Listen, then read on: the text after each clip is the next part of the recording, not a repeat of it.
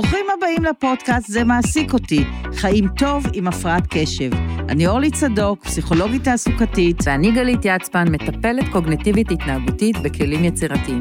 אנחנו מאמינות שהפרעת קשב היא רק חלק ממי שאנחנו, ולא המהות שלנו. אבל אם נלמד עליה, נכיר אותה, נצחק קצת ממנה, זה מה שיאפשר לחוזקות שלנו להתגלות. מתוך אמונה זו, שתינו מטפלות, מרצות ופועלות לקידום הנושא בארץ. נשמח לחלוק איתכם את כל הידע שצברנו. אז יאללה, מתחילים גלית? מתחילים. מתחילים. אז היום אנחנו פוגשות את עדי, עדי מרגלית, ועדי היום תדבר איתנו על איך עושים סדר בכל הבלאגן שיש לנו בראש עם הפרעת קשב, ולא רק בראש, בבית, בתיק שלנו, באיך שאנחנו חיים. סדר, סדר, סדר, סדר. כמה חיי היו קלים אם היה לי סדר. אני חושבת שזה אחד הדברים שהכי מפריעים אה, בחיי היומיום, וכמו שאת אומרת, זה גם בראש, זה גם בפעולות, זה גם בדיבור, זה בכל מקום. השעות שאני ביליתי בלחפש דברים, אני והמטופלים שלי, אם היינו הופכים את זה למשהו פיזי, זה כבר בטח אז היה איזה מגדל בבל שמגיע עד השמיים. ההפרעה הזאת של אה, לא לזכור מה לקחתי, איפה שמתי, לקחת ולא להזכיר, כמו שאת הרבה פעמים אומרת, לפתוח, לסגור, לפתוח, לסגור, זה באמת הפרעה מאוד מאוד, אה, מאוד מאוד רצינית ומשפיעה על החיים שלנו. אז אנחנו עכשיו במטרה היום קצת להבין את זה יותר לעומק, וטיפים איך לעשות את זה יותר טוב. אני רוצה להגיד, לפני שאנחנו מדברים עם עדי, רק להגיד על זה שאחת הבעיות שאני מצאתי עם אנשים עם הפרעת קשב, שלא רק שהם לא יודעים למצוא ולחפש, הם בעצמם עושים את כל הבלגן. אני, אני סתם, אני יושבת פה בקליניקה שלי ואני, אני, זה פשוט, כשמגיע מטופל, אני נכנסת לחרדה, א', למצוא את התיק, איפה אני רושמת את הדברים, וגם כשכבר מצאתי את התיק, אז אני, זה כמו המחברות של הבת שלי, אני מגלה שבאותה מחברת, של המטופל, רשום לי גם מטופל אחר, וגם מטופל שכבר לא נמצא. ואני בעצמי, כאילו יש תמיד בהתחלה איזה משהו כזה מאוד מאורגן. אז היום אנחנו נדבר על גם איך אנחנו, על זה שבעצם אנחנו גם יוצרים את ה... איך למנוע, איך למנוע, איך למצוא דרכים. למנוע גם את הבלגן הזה, בשביל זה הבאנו היום את עדי, נעים מאוד. היי, איזה כיף להיות אה, פה. עדי מרגלית היא מלווה משפחות ליצירת בית מונטסורי. ואז אנחנו נורא נשמח לשמוע, קודם כל, מה זה, ולפני זה, איך הגעת לתחום הזה? אוקיי, מעולה. אז נחזור אה, אולי קצת קודם, נכון? נדבר קצת על מאיפה אני, מה אני.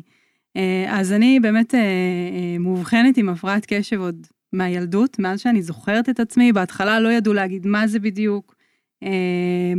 ואני זוכרת ככה שתמיד ההורים שחיפשו מה, מה לא בסדר, אבחונים, זה זה זה.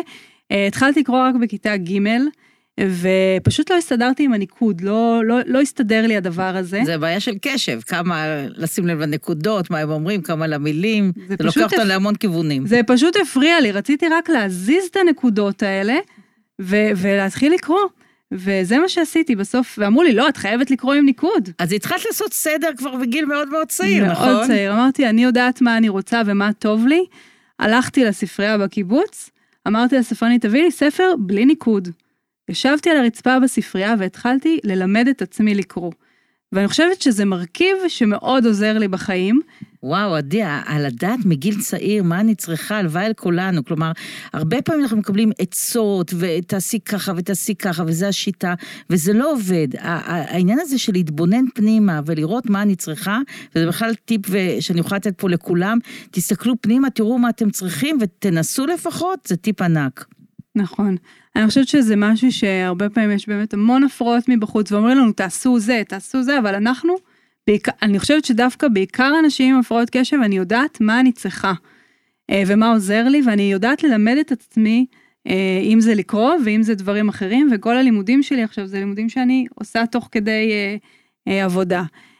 אז זה מהילדות, ואני חושבת שבאמת גם, אני לא יכולה להגדיר את עצמי בן אדם מסודר, ואני חושבת שדווקא בגלל זה, המקצוע שלי תפס אותי, כי uh, כשנהפכתי לאימא, בעיקר בפעם השנייה, אמרתי, אוקיי, אני, אני לא יודעת איך להיות אימא, אני לא יודעת uh, uh, איך, איך עושים את הדברים האלה, כל מיני דברים שאמרתי, אני לא, באמת אני לא יודעת איך לדבר עם הילדים שלי, מה להגיד להם, וחיפשתי כלים להורות שלי, ו, ואז מצאתי את החינוך המונטסורי, קיבלתי משימה בלימודים שלי לסדר uh, פינה בבית, עומר היה אז בן שנה וחצי, וסידרתי פינה בלילה, בבוקר הילד אה, קם, ניגש לפינה והיה שקט. אתם מכירות את זה, ילד. בן שנה וחצי, יש שקט, זה אומר שהוא... כנראה משהו הולך להישבר, כן, או משהו קרה. או משהו קרה. הצצתי עליו, התאפקתי, והוא פשוט לקח משחק מהמדף, וואו. שסידרתי לו, הוציא את המשחק, שיחק, ובאותו רגע התאהבתי. באותו רגע הבנתי שזה מה שאני רוצה לעשות בחיים שלי. אה, קודם כל התחלתי אצלי בבית, כמובן שחיפשתי... רגע, רגע, אבל יש לי שאלה. כן, כש- כש- כש- בתור ילדה, זאת אומרת, אם אנחנו מסתכלים על הספר האבחנות הפסיכיאטרי, כן. אז אחת השאלות, באמת, האם אתה מאורגן, מסודר, אם אתה יודע מה זה לארגן ולסדר. אנשים לא כל כך מבינים כמה זה קשור להפרעת קשב, אבל זה באמת אחד הקריטריונים. אה, אני תמיד בהרצאה שלי מראה כזה איזה גרף שיש באמת רצף, יש אנשים שמאוד מאוד מסודרים ומאורגנים למרות הפרעת הקשב שלהם, ויש אנשים כמוני שהם נורא רוצים לעשות סדר, אבל רוב הזמן הם עושים בעצמם בלאגן. איפה את נמצאת על הסקאלה מהילדות? אני כאילו, בצד? אני בצד שלך, של הבלאגן? כן, יואו, אז את מה זה מלחיצה? את גם מהצד שלי של עושה בלאגן, ואת גם מלמדת אחרים לעשות סדר. אבל זה איך? בדיוק העניין, שאני מלמדת את עצמי, אני נותנת לעצמי כלים שעוזרים לי. מהמם. ואני יודעת שאם, הב, הבית שלי לא פיקס, לא מוזיאון, ואני גם לא חושבת שהוא, כל בית צריך להיות ככה, אבל כן, אני יודע, יש כלים ספציפיים שעוזרים לי אה, לסדר. למשל, גם את התיק שלי, ראית, יש לי, אני מחלקת לקטגוריות. תכף נדבר על זה.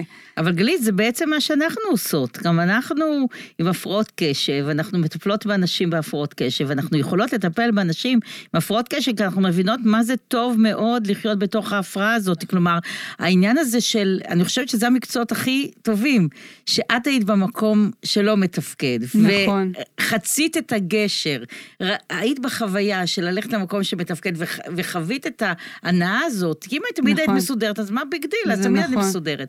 את חצית את הגשר מהלא לכן, והרגשת את החוויה הזאת, ואז את אומרת, גם לאחרים אני רוצה נכון. לעזור, לעשות את החוויה. ב- בפסיכולוגיה תעסוקתית, זה חוויית הוואו, האו, ה- אני באלמנט שלי, אני במקום המדויק שלי. זה כמו להתאהב. נכון, זה באמת אני התאהבתי. הקטע של, של להתאהב, נכון. ונורא חשוב ששמת לב לזה, לדבר הזה, כי אפשר להתאהב ולשכוח, ואפשר להתאהב ולקחת את זה הלאה. אני לקחתי את זה למקום של אני רוצה להביא את החינוך המונטסורי לכל בית בישראל ובעולם, בגלל שאני יודעת שזה עובד. בגלל שאני יודעת שהכלים האלה עובדים, לא רק לאנשים עם הפרעות קשב, לכולם. אז, אה, אז, אז בעצם באותו רגע שראיתי את הבן שלך וזה עשה לך את הוואו, מה, מה, מה זה הביא אותך כאילו ל, ל, לחשוב שמה? שזה עובד, שזה אפשרי, שהבית לא חייב להיות הפוך ולא עם הרבה משחקים, ושאני יודעת שכשיש עודף של גירויים זה מפריע לילדים להתרכז. מהמם. תכף גם יותר נדבר על הדברים האלה. אה, ואמר, ובאותו רגע אני באמת אמרתי, אני התחלתי להתנסות אצלי בבית, ואז חברות באו ואמרו לי, וואי, מה עשית, איך עשית? התחלתי לס- לסדר אצלם, ולאט לאט זה הלך וגדל, והיום זה העסק שלי. אה, אני מגיעה לבתים, אני מסדרת ביחד עם ההורים, זאת אומרת, התהליך הוא אה, שאני, ההורה בעצם, איתו אני מלמדת את ההורים איך לעשות את זה. את יודעת, את אומרת את זה וזה כל כך מרגש אותי, כי השבוע אני העליתי פוסט של הבת שלי, לחדר של הבת שלי, שהוא באמת, בלשון המעטה, היה מבולגן. כל הבגדים על הרצפה, ואני ככה, אז אני, כשאני פותחת מצלמה, זה עוזר לי לחייך ולהסתכל על זה בחיוך, ו, ואיזה מישהו כתב לי באינסטגרם, זה היה ממש ככה, הוא אומר לי, תראי, אני לא מקבל את זה, זה עניין של חינוך, כולם צריכים לדעת לסדר, את לא יודעת לחנך אותם, ממש, עשה לי... ו- ואמרתי לו, תקשיב, יש לי המון מה להגיד לך, אני לא אגיד את זה פה. וזה השאיר אותי ככה עם המון מחשבות, כי באמת גדלתי בתור, גם בילדות, אתה גדל עם איזושהי תפיסה שאנחנו אמורים להיוולד עם היכולת הזאת לסדר ולארגן, וזה נורא חשוב להבין שזו פונקציה ניהולית, שהיא לא, לא נכון. קשורה לח... יש בזה אלמנטים של חינוך, זאת אומרת, אנחנו כן צריכים ל- ללמד את עצמנו איך לעשות את זה, אנחנו לא אמורים להיוולד עם זה, אבל אנחנו כן אני לא הייתי קוראת לזה חינוך, אבל אנחנו צריכים לתת כלים לילדים שלנו נכון. ולעצמנו, ולא לחשוב שהם יגדלו עם הדבר הזה, איך לעשות את, איך לעשות את זה. נכון. אני חושבת, באמת, אני חושבת שאנשים שזה לא קשה להם, מתקשים להבין, כאילו, מה הבעיה? לקחת משהו, תחזיר לו, מה הבעיה? הם לא מבינים את החוויה הזאת, שאתה מוציא משהו, שם אותו באיזה מקום, הראש שלך כבר בכלל במקום אחר, בחוויה הבאה. אני עומד במטבח, אבל אני כבר בדבר הבא, ובדבר הבא, ובדבר הבא. ואני יכולה להסתכל אחורה, ואז אני רואה את כל המגירות פתוחות, את כל הסירים בחוץ, את כל הכפות בזה. האמת שאני משתדלת לברוח ולהשאיר לבעלי לסדר, כי זה ההסכם בינינו. אבל העניין הזה של לא להבין מה הבעיה בלפתוח מגירה ולסגור מגירה. כן, יש אנשים שבשבילם זה בעיה, לפתוח ולסגור, למצוא מקום לכל דבר. כי למשל, העניין הזה, אוקיי, יש לי, אה, יש לי, לא יודעת, משהו. האם זה קשור למשחקים? האם זה קשור לפי הגיל של הילד? האם זה קשור לפי גודל המדף? העניין של המוח שעובד כמו הליקופטר, וכל דבר אפשר לסווג אותו בכמה דרכים שונות, ואני לא יודעת מה הדרך הנכונה לסווג אותו, זה באמת יכול מאוד להפריע לי למקם דברים. אם המוח כל היום בתנועה, איך אני ממקמת, איך אני פותחת, סוגרת, איך אני נמצאת במקום שאני נמצאת, איך אני זוכרת מה בכלל עשיתי, איפה שמתי. שזה היה משימות רואה לאנשים רגילים מאוד מאוד טריוויאליות, אבל לנו אנשים הפרעות קשב וזה סופר קשה. ואז באה גם שכבה נוספת, כי אנחנו שונאים את זה, שונאים את הלסדר, שונאים כבר, כשאנחנו באים לסדר, עולה לנו כבר הבחילה והוורסיה ולא רוצה להיות פה, אז זה עוד יותר מקשה על, על הסיפור הזה. כלומר, יש שכבה קוגניטיבית, יש שכבה באמת קשבית, ויש שכבה נוספת שהיא שכבה רגשית, שבאמת כבר לא יכולה לסבול את כל המקום הזה עם כל הכישלונות שלו. נכון. אז אני מתארת לי שאת צריכה להתמודד גם עם הקטע הרגשי וגם עם הקטע. ולא רק הארגוני. זה, ואז תחשבי שלך יש את ההפרעה הזאתי, ואת שונאת את זה, וכל מה שאמרת עכשיו, ולא רק זה, גם יש לך ילדים שקיבלו את אותו דבר. את העברת להם את ההפרעה הזאת, איזה מעצבן זה. כאילו מילא אני, ואז את מקבלת גם מראה מול הפנים שלך, ואיזה, זה פשוט כל כך מכעיס. איך יכול להיות שאני העברתי לילדה שלי את אותה הפרעה? איך זה יכול להיות שהיא כמוני בדיוק? הרבה אנשים שואלים אותי, אז מה כדאי? שיהיה לי ילד עם הפרעת קשב והורה בלי הפרעת קשב? אני יכולה לבחור? א', אי אפשר. ולפעמים אני אומרת, אני יודעת שאני לא אעשה לבת שלי מה שאימא שלי עשתה לי. נכון. אימא שלי באמת חמודה, אבל היא לא הבינה מה זה הפרעת קשב, והיא תמיד אה, מאוד כעסה על הבלאגן שלי, והכריחה אותי, היא הפכה לי את כל המגירות, ובאמת, היא חשבה שאם היא תחנך אותי יותר, זה יעזור, ועוד פעם, זה לא עניין של חינוך. ואני משתדלת באמת לעשות עם הבת שלי עבודה אחרת, וגם, ל... גם, אני, אני קודם כל לא, לא בחלק הביקורתי הזה, כמו שהבן אדם הזה היה כלפיי באינסטגרם. אני לא מבקרת אותה על הדבר הזה, לא משפילה אותה, לא חושבת שהיא עושה לי בכוונה, אלא אני מבינה שיש קושי אובייקטיבי, ואני נעזרת בהמון דברים כמו אנשים כמוך, כמו, כמו אה, אסטרטגיות שאני פיתחתי, כדי להצליח לעזור לה אה, לעשות סדר. אז בואי כן. תספרי קצת מה... מה, מה אז, אז זה מה בדיוק מה שאת אומרת עכשיו, כאילו זה מהמקום הזה שאוקיי, הילדה שלי ככה, או הילד שלי הוא ככה, הבית שלי מבולגן, אני מדברת, אני נתחיל מילדים יותר צעירים, שיש להם המון משחקים, אנחנו גם חיים בעידן של שפע. שפע. ואז ההורה קונה עוד משחק ועוד משחק, וזה מצטבר ומצטבר ומצטבר, ואני כבר לא יודעת מה לעשות עם כל הדבר הזה. אמ, אז, ואז כבר אומרים, טוב, לא משנה, זה, זה מה שיש, נסדר איכשהו זה. עכשיו, אה, זה תהליך שהוא מכיל כמה שלבים. זאת אומרת שבחינוך המונטסורי אנחנו קודם מסתכלים על הילד, follow the child, מנסים להבין מה הצרכים שלו, אמ, ולפי זה לתת לו מענה לצורך. זה אחד. דבר שני, על העצמאות. אנחנו רוצים לסדר רגע, את הבית. רגע, הפולו צורך זה מתייחס לצורך שלו, את מדברת על, על המרחב, על, על המשחק. את שואלת יותר למה על... למה הוא נמשך? למה הוא נמשך. את יכולה לתת דוגמה שנבין למה את מתכוונת? כן, למשל, אה, אם אני רואה שהילד שלי, יש אה, נטייה טבעית כזאת לילדים להיות עצמאים, ואני רואה שהוא נורא רוצה ללכת למטבח. אוקיי? שהוא אוהב לעשות שם כל מיני דברים במטבח, הוא מוציא לי סירים, הוא זה, הוא רואה אותי עושה דברים והוא לומד גם מאיתנו. אה, אז אני רוצה למשל להנגיש לו, אני מדברת רגע על הנגשה, תכף נגיע לתהליכים של הסדר. אה, אז במקום שהילד שלי יצטרך אותי, הוא קורא לי מהזה, אמא, אני רוצה מים. אז אני מתאימה מראש את הסביבה שתיתן לו מענה לצורך שלו. אם זה לשתות מים, ואם, אז אני דואגת שיהיה לי שרפרף, שהוא יוכל לשים את השרפרף ליד המתקן של המים, שיהיה שם כוס, שהוא יוכל לשתות בעצמו, הוא לא יצטרך לקרוא לי, גם כשהוא בן שלוש. אה, דוגמה אחרת, למשל, אם אני רוצה שהוא יתלה את התיק שלו על המתלה, ובדרך כלל המתלים הם בגובה הזה והוא בן שלוש, ואין סיכוי כן. שהוא יגיע. אז אני עושה מין כזה תצפית על הבית, אני רוצה לראות מה... מה הצרכים מה שלו הצרכים בשלב שלו. שבו הוא נמצא. כן, כדי שהוא כן יוכל להצליח. אני רוצה, כמו שאת אומרת על הבת שלך, אני רוצה לייצר הצלחה. כן. אני לא רוצה להכשיל אותו. אז זה לא רק ילד בן שלוש, זה גם הצרכים של... אה, אה, לפעמים להורים יש איזו פנטזיה שהילדים אה, יבואו ויורידו את הנעליים, יעלו את הנעליים למעלה, ויש להם שתי קומות בבית. נכון. ואת, כאילו מבחינת, מבחינתי, ללכת אחרי מה שקורה בבית, אז בואו נשים לב מה אנחנו צריכים. אנחנו צריכים שאנחנו באים, נגיד, להוריד את הבגדים, ואז תמיד יש... לא חשבנו על זה שאנחנו צריכים איזה מקום, לשים מתלה. את ה... מתלה, כן. לשים את המעילים, אז כל הזמן נכון. מתחילים לריב. למה אצלנו למשל, כל יום אני רואה במטבח, אני רואה שלבעלי יש צורך לשים את החליפות שלו. אני מבינה שהוא לא רוצה שזה יתכמת, אז הוא מסדר לי את זה במטבח, כל הכיסאות במטבח, יש מסביב, יש מסביב זה הפינה. את כל, ה... את כל החליפות שלו. אז אה, ברגע שעשיתי על זה תצפית, הבנתי שהוא צריך מקום, לשים את החליפות, שלא יתכמת. נכון. במקום כל יום להעיר לו, למה זה על הכיסא? למה אתה לא תולה? למה אתה מעלה למעלה? למה אתם לא מעלים את הנעליים למעלה? ילדים לא יכולים להעלות את הנעליים למעלה. נכון. הם באים עכשיו, הם רוצים לשחק, הם כבר במטבח. בוא נשים להם סלסלה, נכון? בדיוק, זה, זה בדיוק הפינה הזאת, פינת כניסה טוב, לבית. לא רואים את זה, אנחנו אז בפודקאסט. סתם, אני מראה לכם, אבל אני אומרת, כן. אני רוצה שבה, אם הצורך שלי זה שהם, שהם באמת יצליחו לחלוץ נעליים בכניסה.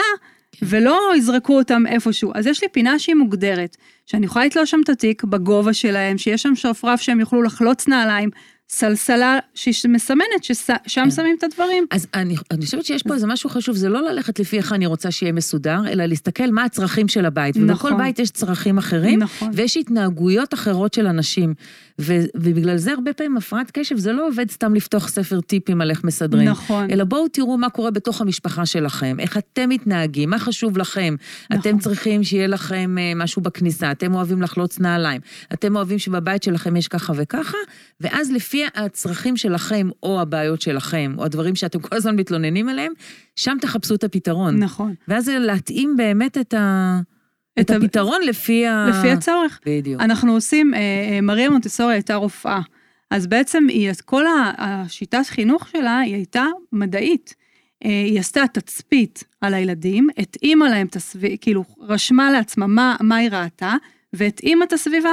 אז אותו דבר אני עושה בבתים, אני אומרת להורים, "ת- תצפתו על הסביבה, תראו מה הצורך, תראו איך הסביבה נראית, תראו מה הילדים שלכם רואים, מה הם לא רואים, ולפי זה אנחנו נותנים את הסביבה, ואותו דבר עלינו המבוגרים. אם אני רגילה שהמפתח שלי נמצא בקערה בכניסה לבית, אם הוא לא יהיה שם, אוי ואבוי. כאילו, אני אהפוך את כל הבית, אבל אני יודעת שאני, איך שאני נכנסת הביתה, אני זורקת אותו בקערה הזאת בכניסה, וזהו, אין יותר אבל מה את עושה עם מאמץ. הקושי? כי באמת, הכללים בדרך כלל ברורים, נגיד לשים את המפתח בקערה בכניסה, אה, שאתה מוריד את הנעליים, לעשות אה, אחד על השני, אבל עדיין בשטח, ומה שאני רואה, לפחות נגיד אצלי בבית, אוקיי, אבל אז פתאום נכנסים לבית, ויש טלפון, ועונים לטלפון, וחייבים, אה, נורא צמאים, רצים למקרר, ואז פתאום המפתחות אה, בכלל במקרר, מקום אחר, אה, בשירותים, איפה, ש, איפה שהלכנו, ב- בכל מקום. כלומר, איך את עושה שהידיעה, צריך, ברור שצריך אה, להוריד בגדים, להכניס. הילדים, אבל בפועל, הרבה פעמים בגלל הסחת דעת, יודעים, יודעים, יופי, אבל לפעמים זה פער מ... אז איך את באמת עוזרת גם למבוגרים וגם לילדים, באמת אה, להתגבר על הפערים האלה, על הפער בין הידיעה מה צריך לעשות, לבין באמת לעשות את זה? תראה, אני חושבת שזה באמת, ברגע שאני מבינה מה אני צריכה, אז זה נהיה משהו שהוא כבר קבוע. זאת אומרת, שיש לי מקומות קבועים לדברים, זה מאוד עוזר לי. גם לי, גם לילדים, כאילו, באמת לראות מה, מה אני צריכה. אה, ברור שקורה לפעמים, אבל זה כבר נהיה אוטומטי. אני כבר לא משקיעה בזה אנרגיה לחשוב איפה אני צריכה לשים, כי אני יודעת, אני שמאלית ובעלי שמאלי.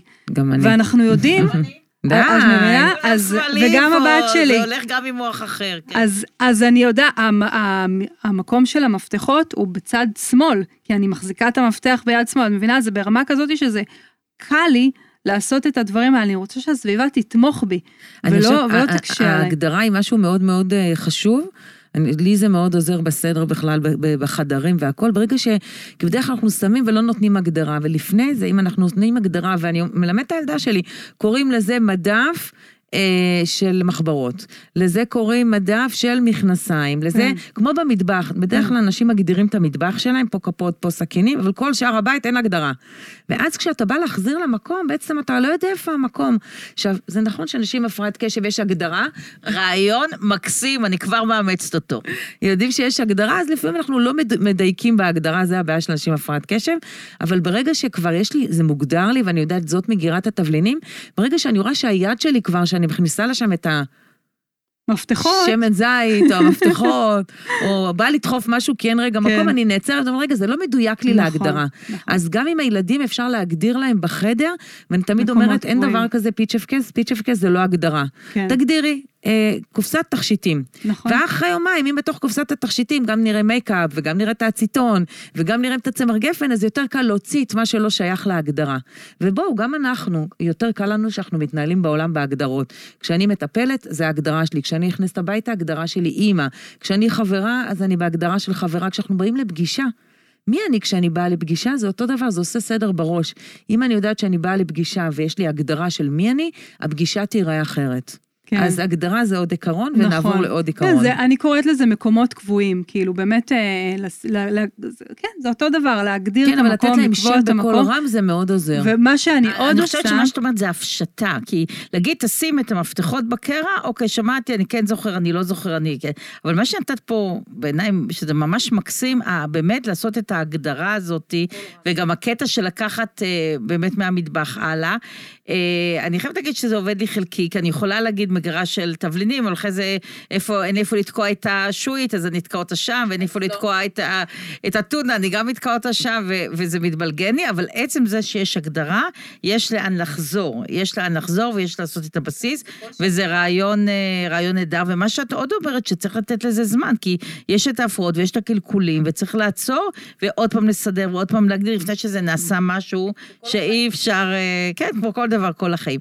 אז יש לך עוד שניים, שלושה טיפים, ברור שכל אחד הוא אחר.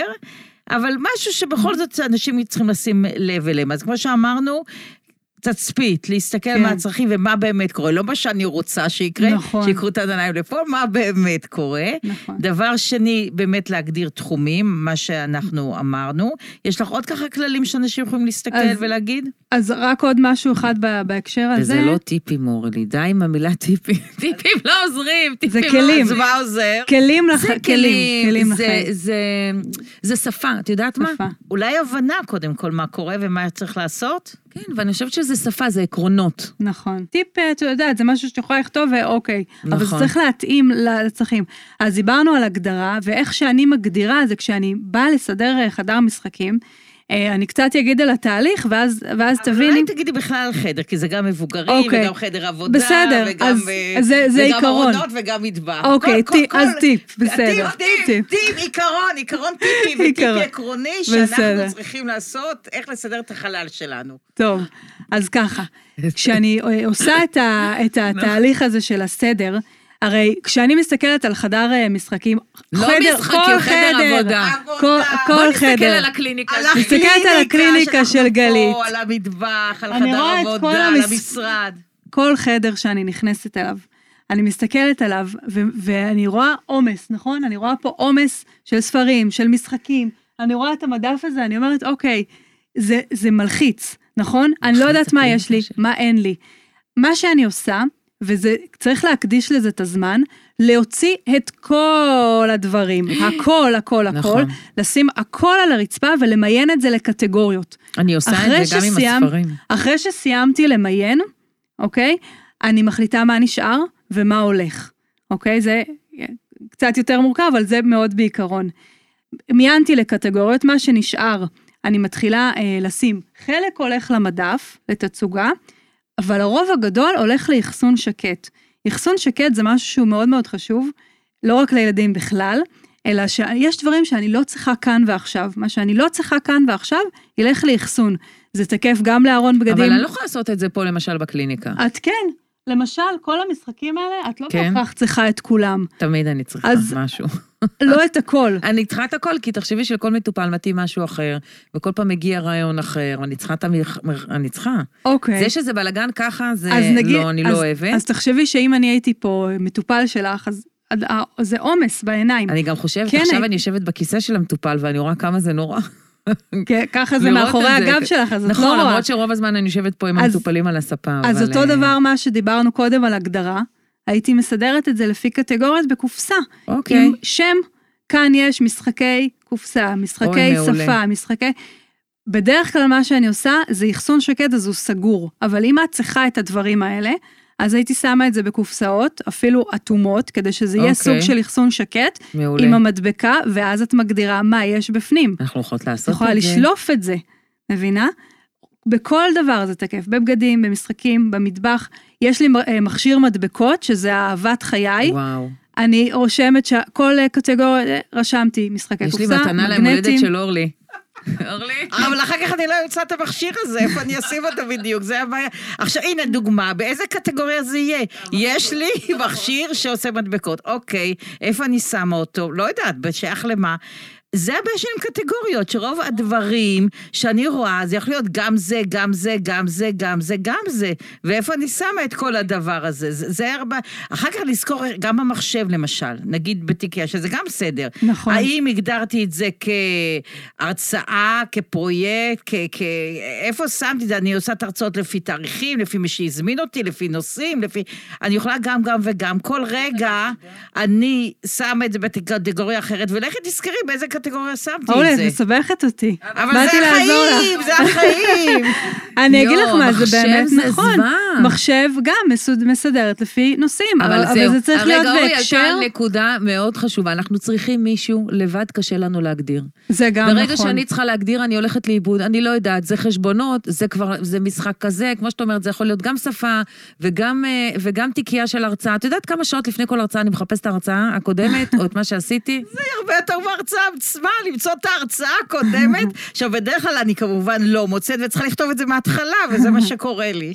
אז איך אנחנו מגדירים? אנחנו צריכים להיעזר בעוד מישהו. קודם כל כן. אה, גם אני לוקחת אנשים חיצוניים שעוזרים לי, ובגלל זה גם הלקוחות שלי מזמינים אותי, כי הם לא יודעים איך לעשות את החלוקה הזאת.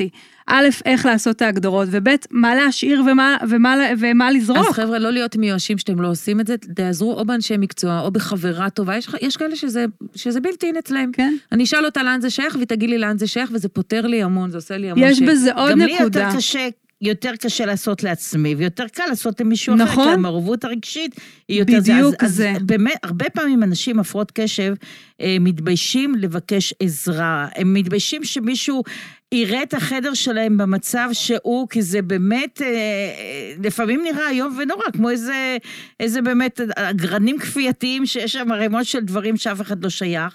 אז כמו בהרבה דברים אחרים שאמרנו, חבר'ה, הבושה בצד, זה לא עוזר לאף אחד, זה לא מקדם. יש הרבה אנשים במצב שלכם, ובטח אנשי מקצוע או מי שבאמת אוהב אתכם, יקבל אתכם כמו שכם עם הדבר הזה, וזה מקום טוב להתחיל, כי הבושה הזאת וההסתרה, אבל היא להישאר לבד עם הקשיים שלי, זה לא עוזר לאף אחד, למרות שזה מאוד אנושי וזה קורה תמיד.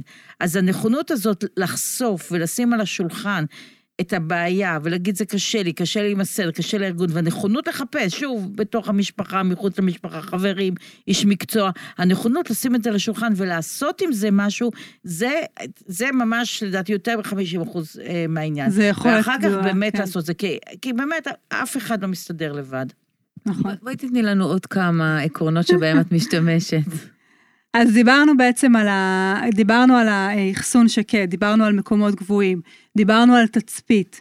אמ, אני לא חושבת... לעשות את זה לבד. הגדרות, לא לעשות את זה לבד, ובאמת לראות שכאילו, להסתכל על, ה, על הצרכים שלכם, אה, ו, ו, ולהבין שנכון, יכול להיות שבאמת כשמישהו יראה אתכם, הוא ייתן לכם את, ה, את הכלים, ה, אה, יעזור לכם לעשות את זה, ו, ולא להישאר לבד, כמו שאורלי אמרה, להיעזר באחרים, ולהיות גם גמישים מחשבתית, שהסדר שיש לי עכשיו, הוא יכול להשתנות, מהמם. ולא לפי להיות הצרכים של מקובעים, התקופה. בדיוק, גם, גם אצל הילדים, אבל לא להיות מקובעים על מה שקורה עכשיו. אם עכשיו זה נמצא פה, יכול, לחשוב שהבית יכול כל הזמן להשתנות, יש לי וזה שאלה בסדר. פרקטית, מאיפה מתחילים? כי נגיד סתם אני מסתכלת על הבית שלי, אז יש לי גם את הקליניקה וגם פינת עבודה וגם מטבח.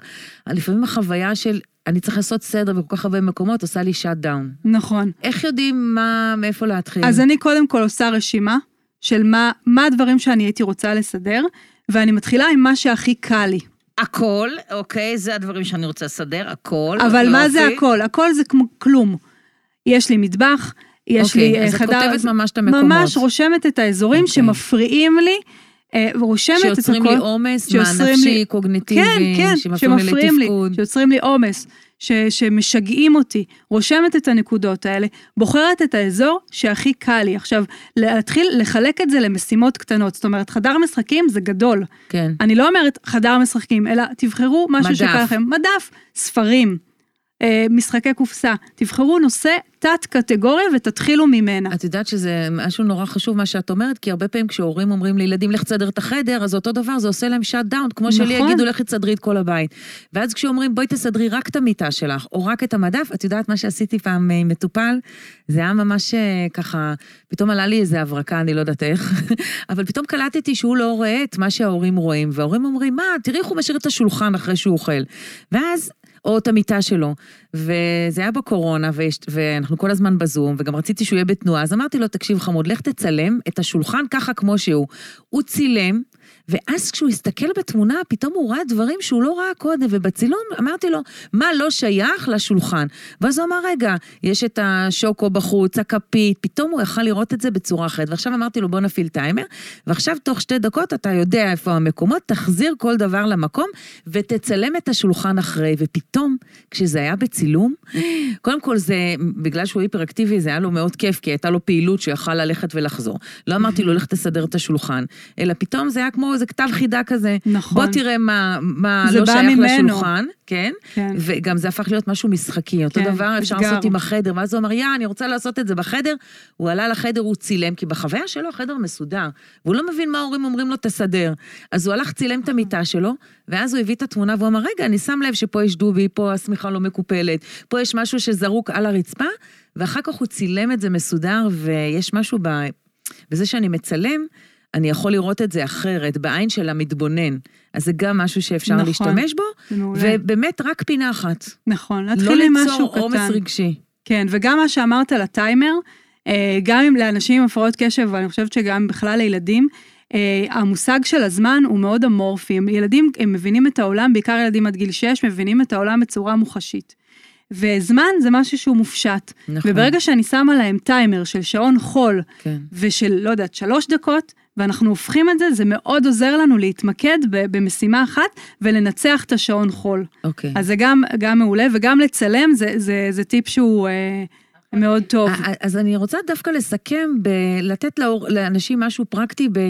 איך אנחנו מסדרים מקום אחד, נגיד חדר, אוקיי? הפנטזיה של כולנו, שיהיה לנו חדר אחד מסודר, אם זה החדר ילדים של הילדים שלנו, אם זה החדר עבודה שלנו. כן. אז בואו נעשה את הסיכום דרך אה, אה, כלים אחד. לסדר חדר. אז נתחיל מזה שלא אומרים לך תסדר את החדר, נכון. לא לעצמי ולא לילד, אלא... בואו נסתכל על החדר. כמו שאת אומרת, אפשר באמת לצלם את החדר לפני, להסתכל אפילו על התמונה ולהגיד, אוקיי, והתנועה, התנועה שאני עושה בחדר, נגיד אם זה חדר שינה, לאן אני קמה בהתחלה, איך אני הולכת אחר כך, איך אני הולכת... לייצ... לא לייצר את החפצים, אלא המסלול. התנועה, את המסלול. כן. ממש לייצר מסלול, אני נכנסת לחדר העבודה, איפה אני יושבת, מה אני עושה, כן. איפה אני לוקחת את התיק, איפה, מה, מה אני, אני עושה קפה, מה, ממש את התנועה בתוך החדר. כלומר, נכון. ממש, הייתי עושה אפילו ממש מסלול של התנועה בתוך החדר. זה, זה נכון, את יודעת, זה אחד הדברים, המשימות הראשונות, הראשונות שאני נותנת לאימהות בתוכנית ליווי שלי, זה תצלמי את הבית מהגובה של הילדים. ואז פתאום אומרות לי, וואי, אני חשבתי שהן רואות את זה והן בעצם לא, וכאילו... אז זה באמת לה- לה- להסתכל מהנקודת מבט של הילד, לראות מה הוא רואה, ואז להבין בעצם מה אני צריכה לעשות. אז זה או למבוגר הזה המסלול שאני עושה, או לילד מה הוא צריך בשביל להצליח בבית. אז אמרנו, אז עשינו תצפית בעצם. כן. הדבר השני, אנחנו צריכים להחליט מה, מה אנחנו הולכים לסדר, אם אנחנו בוחרים פינה. אז להתחיל מ- מפינות קטנות, ממשימות קטנות, לפרק את המשימה הגדולה. לא לס- להגיד חדר, אלא היום אלא- אנחנו מסדרים מיטה, או כן. מדף, או להק... ארון. נכון, להקציב את זה בזמן, אז אמרנו מהמם. נגיד לשים שעון חול שזה יכול לעזור. אה, ו... ו... ללמד קטגוריות את עצמנו ואת הילדים, למיין, למיין, לסדר לפי קטגוריות, להוציא את כל מה שלא נצרך. נכון, כל מה שאני לא צריכה אני מוציאה מהבית, ואז אני מסדרת את המדף בצורה שהיא תהיה אסתטית ונעימה, ואם אפשר אחסון שקט, עוד יותר יו, טוב. עשית לי חשק לסדר פה את פינת המשחקים שלי בקליניקה, את לא מבינה, גם אני לי אין. בא לסדר. וואו. אני רק רוצה לפתוח עוד אופציה, לפחות זה עובד בשבילי, ושאנשים, אה, ש, שזה גם אולי יעבוד בשביל לתת להם עוד אופציה. בשבילי זה נגיד פחות עובד, כי יש את העניין של ההתמדה והעקביות, שזו משימה כמובן מאוד קשה. אז אני מתחילה מדף או חצי מגירה, ואני אומרת, מחר אני אמשיך, ומחר אני אמשיך, ומחר אני אמשיך, וכמובן זה נשאר חצי מדף או חצי מגירה. מה שבשבילי יותר עובד זה פרויקטים, כמו בחיים. מהמם. אם אני אקח יום אפשר. שלם, יתכונן, יעשה בגדי ספורט, ישתה מים, ואני אגיד עכשיו יש לי חמש שעות ואני עפה על זה, גומרת הכל מההתחלה עד הסוף. הפרויקטים האלה בשבילי יותר עובדים. אז אנחנו חוזרים לנקודה של ההתחלה, שבאמת לבחון מה נכון. יש את העקרונות, כמו שאת אומרת, הקטגוריות והשקט, ובאמת לבדוק מה עובד בשבילי. להבין שיש הרבה אופציות, לכל אחד יש אה, דברים שיותר טובים לו ופחות טובים לו, ולנוע כן. במרחב הזה, אה, אבל לא, לא, לא להרים ידיים, באמת לנסות כל מיני דברים ש, שבהחלט עובדים. נכון. אז נראה לי שנכון, אנחנו צריכים לסכם. כן, אנחנו צריכים לסכם, אני, אנחנו נשמח לשמוע איפה עוד אפשר אה, למצוא אותך, כאילו, איך את, איך באמת מי שרוצה להיעזר בך יכול... כי את בן אדם אחד, נכון, ויש המון שצריכים עזרה, נכון. בואי ככה תספרי. אפשר למצוא אותי באינסטגרם, אה, מונטסורי סטייל, עדי מרגלית. אנחנו אה, נשים גם קישור. אה, זהו. את יכולה להגיד כן. ככה לסיכום משהו ש... שבאמת עשית בו את עם הפרעת הקשב שלך, כאילו מה את מצאת שעזר לך בתוך כל הנושא הזה של הסדר, מה המקום הזה שהיום את יודעת שאת, מעבר לזה שהפכת את זה למקצוע, מה עוזר לי? משהו שככה, כן, הכי... הכלי שהכי את משתמשת בו, הכי עוזר לך. קודם כל, אה, אה, אני חושבת שהכי עוזר לי זה להבין שזה חלק ממני, mm. וזה לא הולך... אה, להשתנות. זה לא הולך להשתנות, אבל כן לבדוק מה, מה כן יכול לעזור לי. Mm-hmm. ועוד משהו חשוב לאנשים עם הפרעות קשב, הרבה, מאז שהתחלתי לדבר על זה גם ברשת, מאז שככה הכרתי אותך, ו... אה, הרבה אמהות פונות אליי ואומרות לי, נכון, את יודעת, גם אני ככה. ואני חושבת שבמקום להתעלם מהפרעת קשב, כן. צריך, צריך לנהל אותה. כן. אה, ואם צריך לעשות אבחון וטיפול תרופתי או מה שצריך, mm-hmm. כי אני בשנה, שנה האחרונה התחלתי טיפול תרופתי ואבחון, וזה באמת שינה את מי שאני ואת כן. מה שאני מספיקה לעשות אה, זהו, במהלך היום. זהו, זו נקודה מאוד חשובה, ו... כי אנשים הרבה פעמים הם רוצים לעשות סדר, יש להם בעיה באתחול, כל התפקודים הניהולים שמפריעים להפרעת קשב, והמון אה, אה, מבוגרים מדברים על זה שהם, החלום שלהם לעשות סדר בבית, אבל הם לא מגיעים לזה, וזה אחד הדברים שהכי מקשים את החיי היומיום, ומי שמתחיל טיפול תרופתי, הרבה מספרים שזה עושה להם את ה... יאללה, הם נכנסים לזה, יש איזה vibe, הם יכולים לשקוע בזה שש שעות ולעשות סדר. נכון. ואין מה לעשות, טיפול תרופתי הוא לא רק בשביל ללמוד, אלא בשביל להצליח לנהל בית מאורגן ומסודר, כי אנחנו רוצים הורה, שגם, בטח שהוא אחראי לילדים, והוא מגדל עוד דור, שהוא צריך בעצמו להיות אסוף ומאורגן ומסודר, כדי... מתפקד. ש... ומתפקד, נכון. זה, זה לא רק שיש לימודים. שיש ארוחות בזמן. נכון.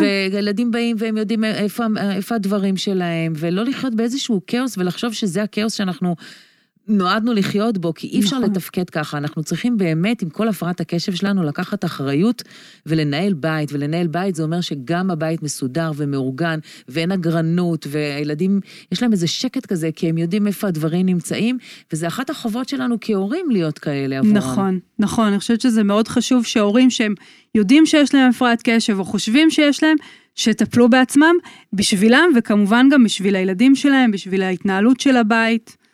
זה באמת חשוב. אז מה שאנחנו עושים, שאמרנו לא מעט פעמים, וזה המשפט החביב עלינו, הפרעת קשב זה 0% אשמה ו-100% אחריות. יש לי את ההפרעה הזאתי, אני לא בחרתי בה, אני נולדתי איתה, אני אחיה איתה כל החיים, אבל יש לי 100% אחריות, כמו שאמרת, לנהל אותה, אה, לשלוט בה ולא לתת לה לשלוט בי. אז uh, באיחול לחיים הרבה יותר מאורגנים ומסודרים, עם קצת יותר שקט uh, uh, נפשי ושקט בעיניים, ובלי הרבה חיפושים אחרי המפתחות, המשחק, mm. הנעל השנייה. אז אנחנו מאחלים לכם uh, שתיקחו את מה שנאמר פה ותוכלו להשתמש, ונשמח לשמוע אם זה עזר לכם. אז ביי, להתראות. ביי.